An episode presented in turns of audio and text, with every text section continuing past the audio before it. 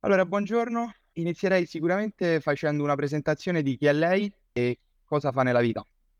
Eh, beh, non, non c'è molto da dire, faccio il eh, ricercatore al Consiglio Nazionale delle Ricerche, da tanti anni ormai mi occupo di divulgazione scientifica mh, attraverso la carta stampata perché sono edit- editorialista della stampa di Torino, attraverso le riviste, ho scritto su, su tante riviste, attraverso i libri, eh, ho attualmente in essere un contratto con Mondadori.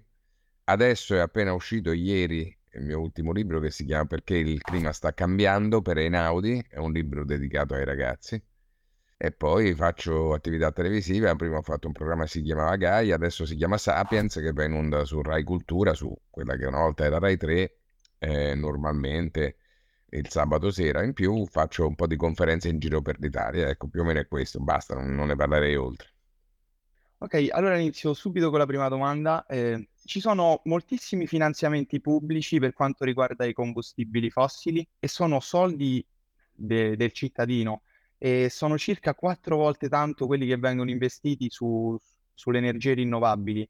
Come, come pensi questo possa comunque andare a eh, influenzare il cambiamento climatico, il collasso climatico, l'aumento della temperatura? Allora, sì, sono per lo più finanziamenti occulti, nel senso che sono sia sussidi diretti, ma la maggior parte sono indiretti, nel senso che sono agevolazioni che vengono date alle compagnie petrolifere, gassifere e carboniere per poter, diciamo, muoversi meglio, le facilitano, insomma, ecco.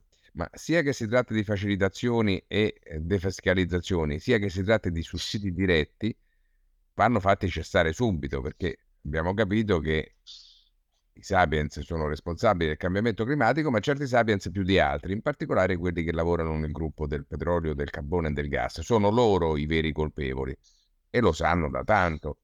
Sono stati riesumati alcuni studi scientifici che le compagnie petrolifere avevano commissionato agli scienziati dell'epoca, sia la Shell sia Exxon, parliamo degli anni 70-80 e già da questi studi si vede, a riguardarli oggi, che quegli scienziati, pur pagati dalle compagnie petrolifere, nei loro studi in maniera indipendente avevano determinato quella che sarebbe stata la situazione di oggi per quello che riguarda il cambiamento climatico. Questo riguarda anche Eni, che negli anni 70 aveva fatto degli studi al proposito e questi studi avevano messo in guardia sul fatto che bruciare combustibili fossili avrebbe portato a scompensi climatici gravi. Quindi la prima cosa da fare come dicono tutti gli scienziati del mondo, è far cessare questi sussidi occulti oppure no alle compagnie petrolifere subito, immediatamente. E poi fare in modo che i loro extra profitti, che sono considerevolissimi, vengano eh, riversati nel campo delle energie rinnovabili. Comincino insomma a smantellare questa macchina. Sono assolutamente convinto di quello che lei ha detto e, ehm, e credo che quanto riguarda la forza di inerzia di questo cambiamento climatico, è, è come se, è come se noi non sapessimo quanto realmente è forte e infatti non stiamo agendo su questo piano. E co- come ha detto lei, stiamo continuando a finanziare i combustibili fossili invece di, di bloccarli ora. E la mia domanda è questa: se noi dovessimo comunque eh, fermare gli investimenti sui combustibili fossili oggi, quando inizieremo a avere i primi risultati? Anche se azzerassimo tutte le emissioni di, di combustibili fossili? Beh, si calcola che ci vorrebbe molto tempo perché l'atmosfera è un sistema inerte, ha un'inerzia molto grande, dunque anche se tu facessi cessare tutto subito è come se fosse come se dovessi frenare un tir lanciato a tutta velocità in discesa, non è che ci metti un metro, quindi ci vorrebbero, calcola, intorno ai 40-50 anni per, per non vedere più salire la temperatura a causa eh, del carbonio in atmosfera, dunque tempi lunghi. Però questo proprio significa che più tardi lo fai, più tardi arriverà il beneficio. Certo. Ehm, per quanto riguarda il nucleare, ehm, hanno fatto delle firme e c'è stata la maggioranza. Lei che cosa ne pensa per il nucleare in Italia? Beh, eh, ci sono stati due interventi, quelli popolari in due referendum uno nell'87 uno nel 2011, che hanno detto che gli italiani non volevano saperne più di energia nucleare, in pratica, anche se i quesiti non erano proprio quelli. Poi oggi eh, il, governo ha deciso di riaprire la questione nucleare, ma io mh, mm, penso che è inutile, nel senso che eh, abbiamo visto dagli ultimi due reattori costruiti in Europa, che sono quello di Olkiluoto in Finlandia e quello di Flamanville in Francia, entrambi hanno subito ritardi talmente tanto gravi da montare a oltre 20 anni. In particolare Olkiluoto entra in funzione dopo 24 anni dalla prima riga chiesta di autorizzazioni, perché c'è tutto un iter autorizzativo prima che dura qualche anno e poi c'è la fase costruttiva. Dunque, se in Finlandia e in Francia ci mettono più di 20 anni, paesi dove non c'è un grande rischio naturale, dove il consenso sociale c'è, perché la gente lì il nucleare lo vuole, dove la burocrazia è più snella che da noi, non si capisce per quale ragione da noi ci dovremmo mettere di meno. Da noi ci metteremo anche di più, ci metteremo 25-30 anni per avere una centrale nucleare. E allora, a prescindere dal fatto che una volta costruita, diciamo, è neutra dal punto di vista delle emissioni di anidride carbonica, eh, ma arriva troppo tardi, oltre a costare parecchio, eh, perché si parla di costi anche in questo caso lievitati, si prevedevano 5-6 miliardi all'inizio, si è arrivati abbondantemente oltre i 15 quindi tanti denari che invece potrebbero essere messi molto meglio nelle rinnovabili. Infine poi c'è il problema che è molto difficile scegliere un sito in Italia perché eh, non siamo ancora riusciti a trovare un posto dove mettere le scorie eh, che abbiamo accumulato nel tempo, non c'è ancora. E quindi figura di una centrale, insomma, se non c'è consenso su quello che non è davvero molto pericoloso per nulla, figurati su una centrale che potenzialmente ha le sue problematiche mi sembra un'ipotesi insomma, eh, che tir- tirare in ballo la quale significa perdere tempo. Insomma. Se, secondo lei, quali sono le, le, eventuali escalation a cui stiamo andando incontro, visto, visto comunque questo aumento della temperatura e comunque la siccità e mi viene da pensare le carestie, perché, perché comunque le, gli eventi che, che sono previsti sono, sono, sono apocalittici.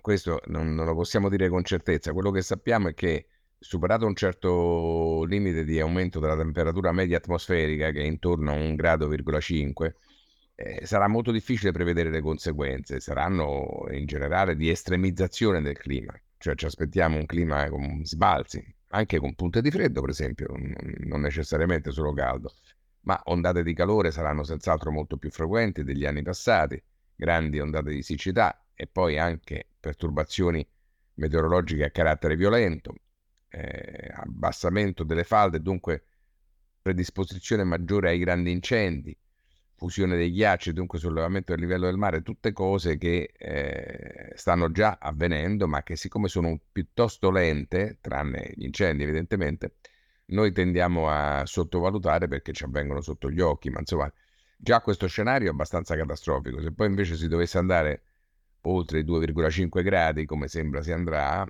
diventerà davvero complicato. Si perderanno fette di benessere consistenti nel mondo ricco e nel mondo povero si perde la vita. Eh? La mia paura è che noi non stiamo comunque andando a...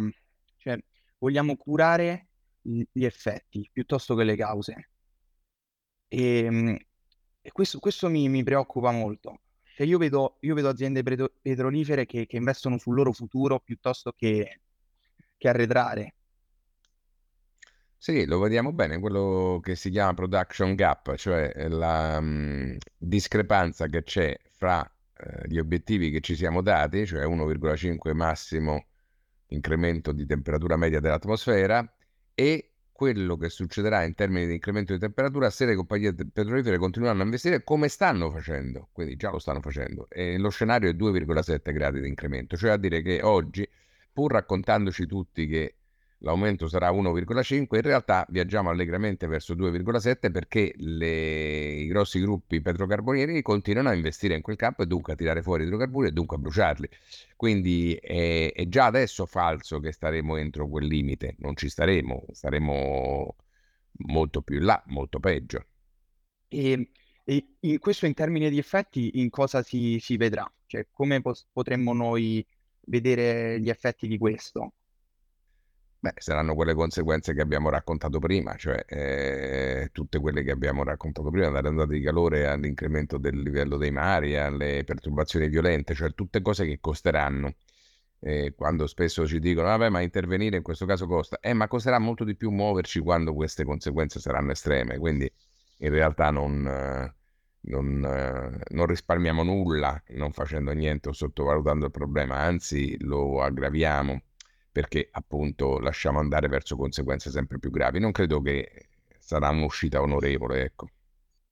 Infatti noi, noi teniamo, cioè, secondo me il cittadino tende a vedere distinte eh, l'economia dall'ecosistema, cioè non, non li vede come, come, due cose che sono parallele, sinergiche. Questa è un'altra cosa che, che, che vedo nel, nel comune. Questo perché tutto viene visto in termini di economia, che è quella che ci fa campare, però non esiste un'economia sana se non c'è una biosfera sana, un sistema, un ecosistema sano. Questo non si riesce a capire. Si pensa di poter fare economia sul, sui beni naturali e che questi siano infiniti, ma questi non lo sono, quindi una crescita infinita è per definizione impossibile, anche perché ci sono paesi e popoli che di questa crescita hanno preso la parte migliore, cioè consumano molto di più di quanto consumano gli altri e inquinano molto di più.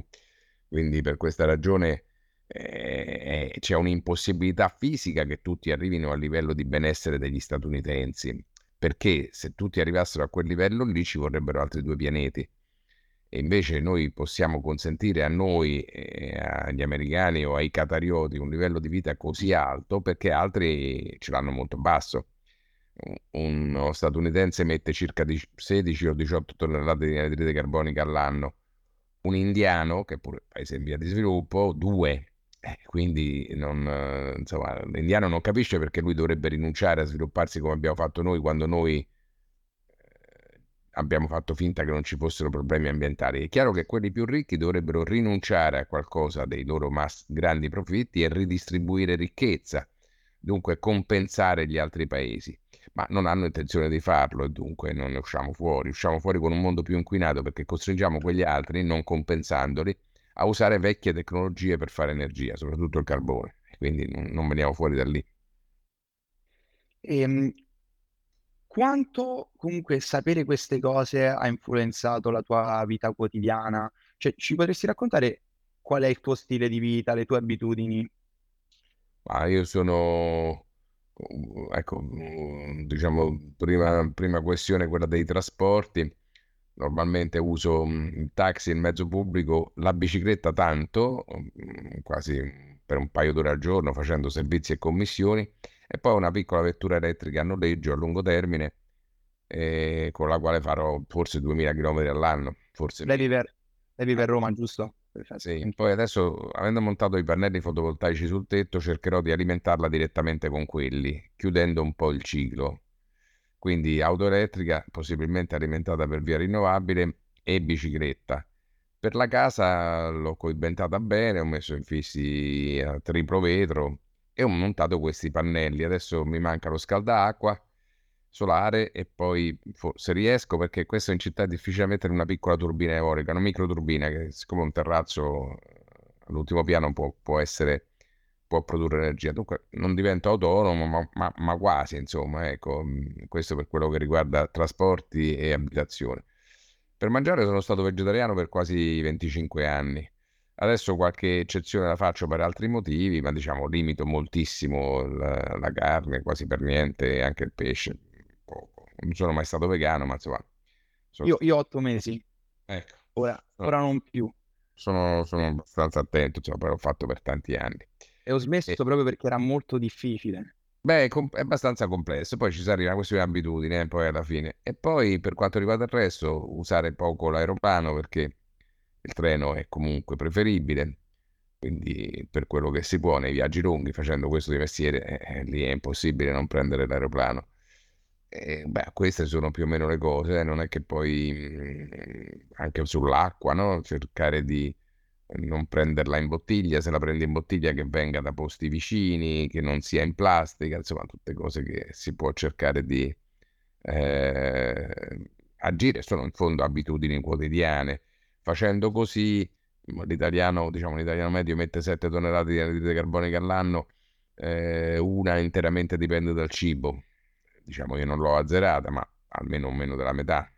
Eh, una dipende dai trasporti, lì anzi una, una, o forse due dipendono dai trasporti, lì quasi ci siamo perché se riesco a chiudere quel cerchio lì eh, ci siamo e l'altra dipende aereo, cioè treno invece che aereo oppure l'acqua, eccetera. Complessivamente posso abbattere del 50% le mie emissioni con piccoli cambiamenti, insomma, alla fine, anzi, forse pure più del 50% perché la casa coibentata e le rinnovabili, anzi, lì andiamo parecchio oltre. Mi rimane come quota personale quella di produzione di energia che io uso e che non è mia, è della centrale.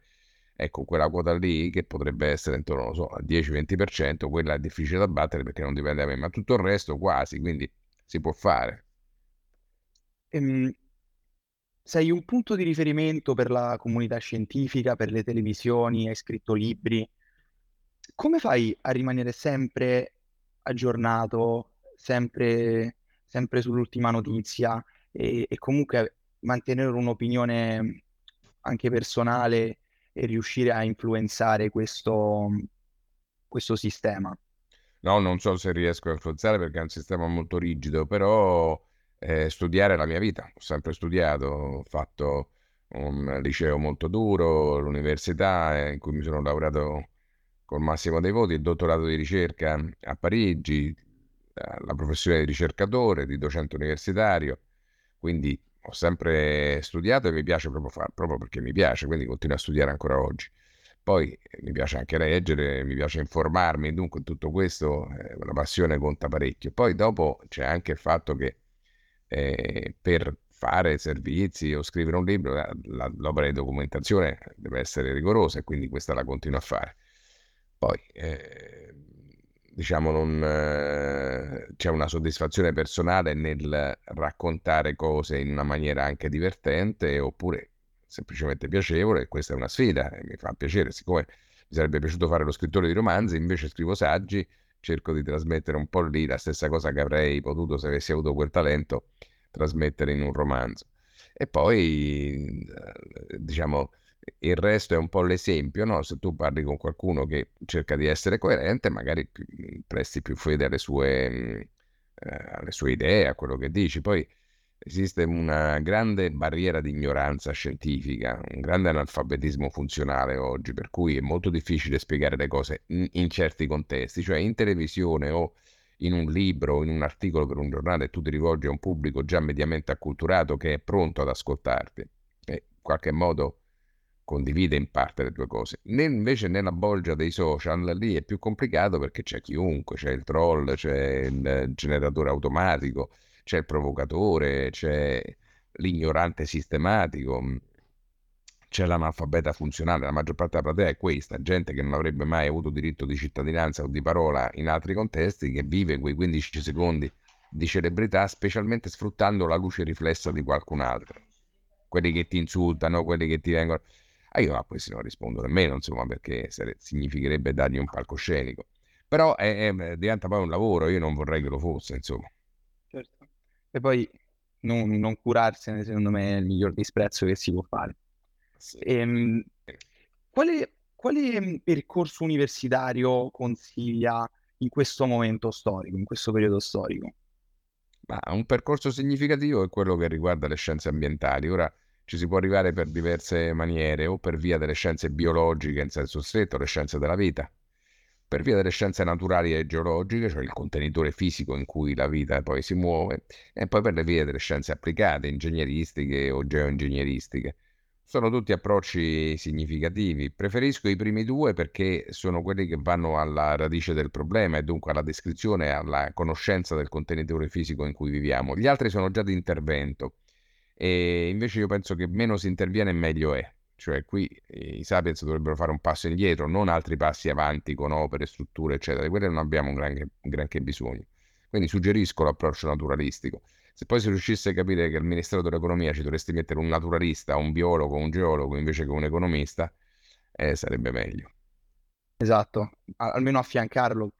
Secondo lei c'è una um, collaborazione tra comunità scientifica e comunque questi organi esecutivi? No, direi di no.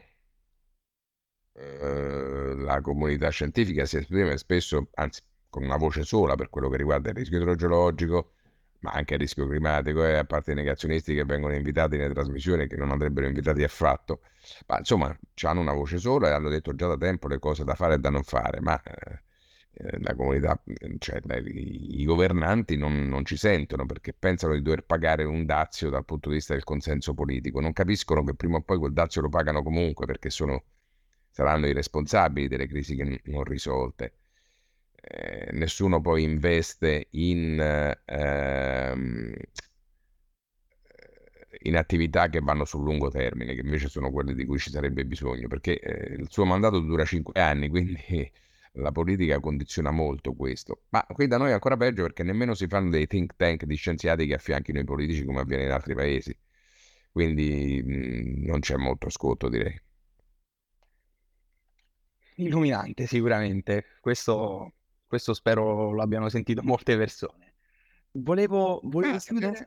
No, che altro ci dobbiamo dire? Volevo chiudere chiedendole di, di, dirci, di, dirci, cosa ha detto e cosa ha scritto nel, nel suo libro. Nel suo ah, libro. il mio libro. So, sono curioso perché lo voglio comprare.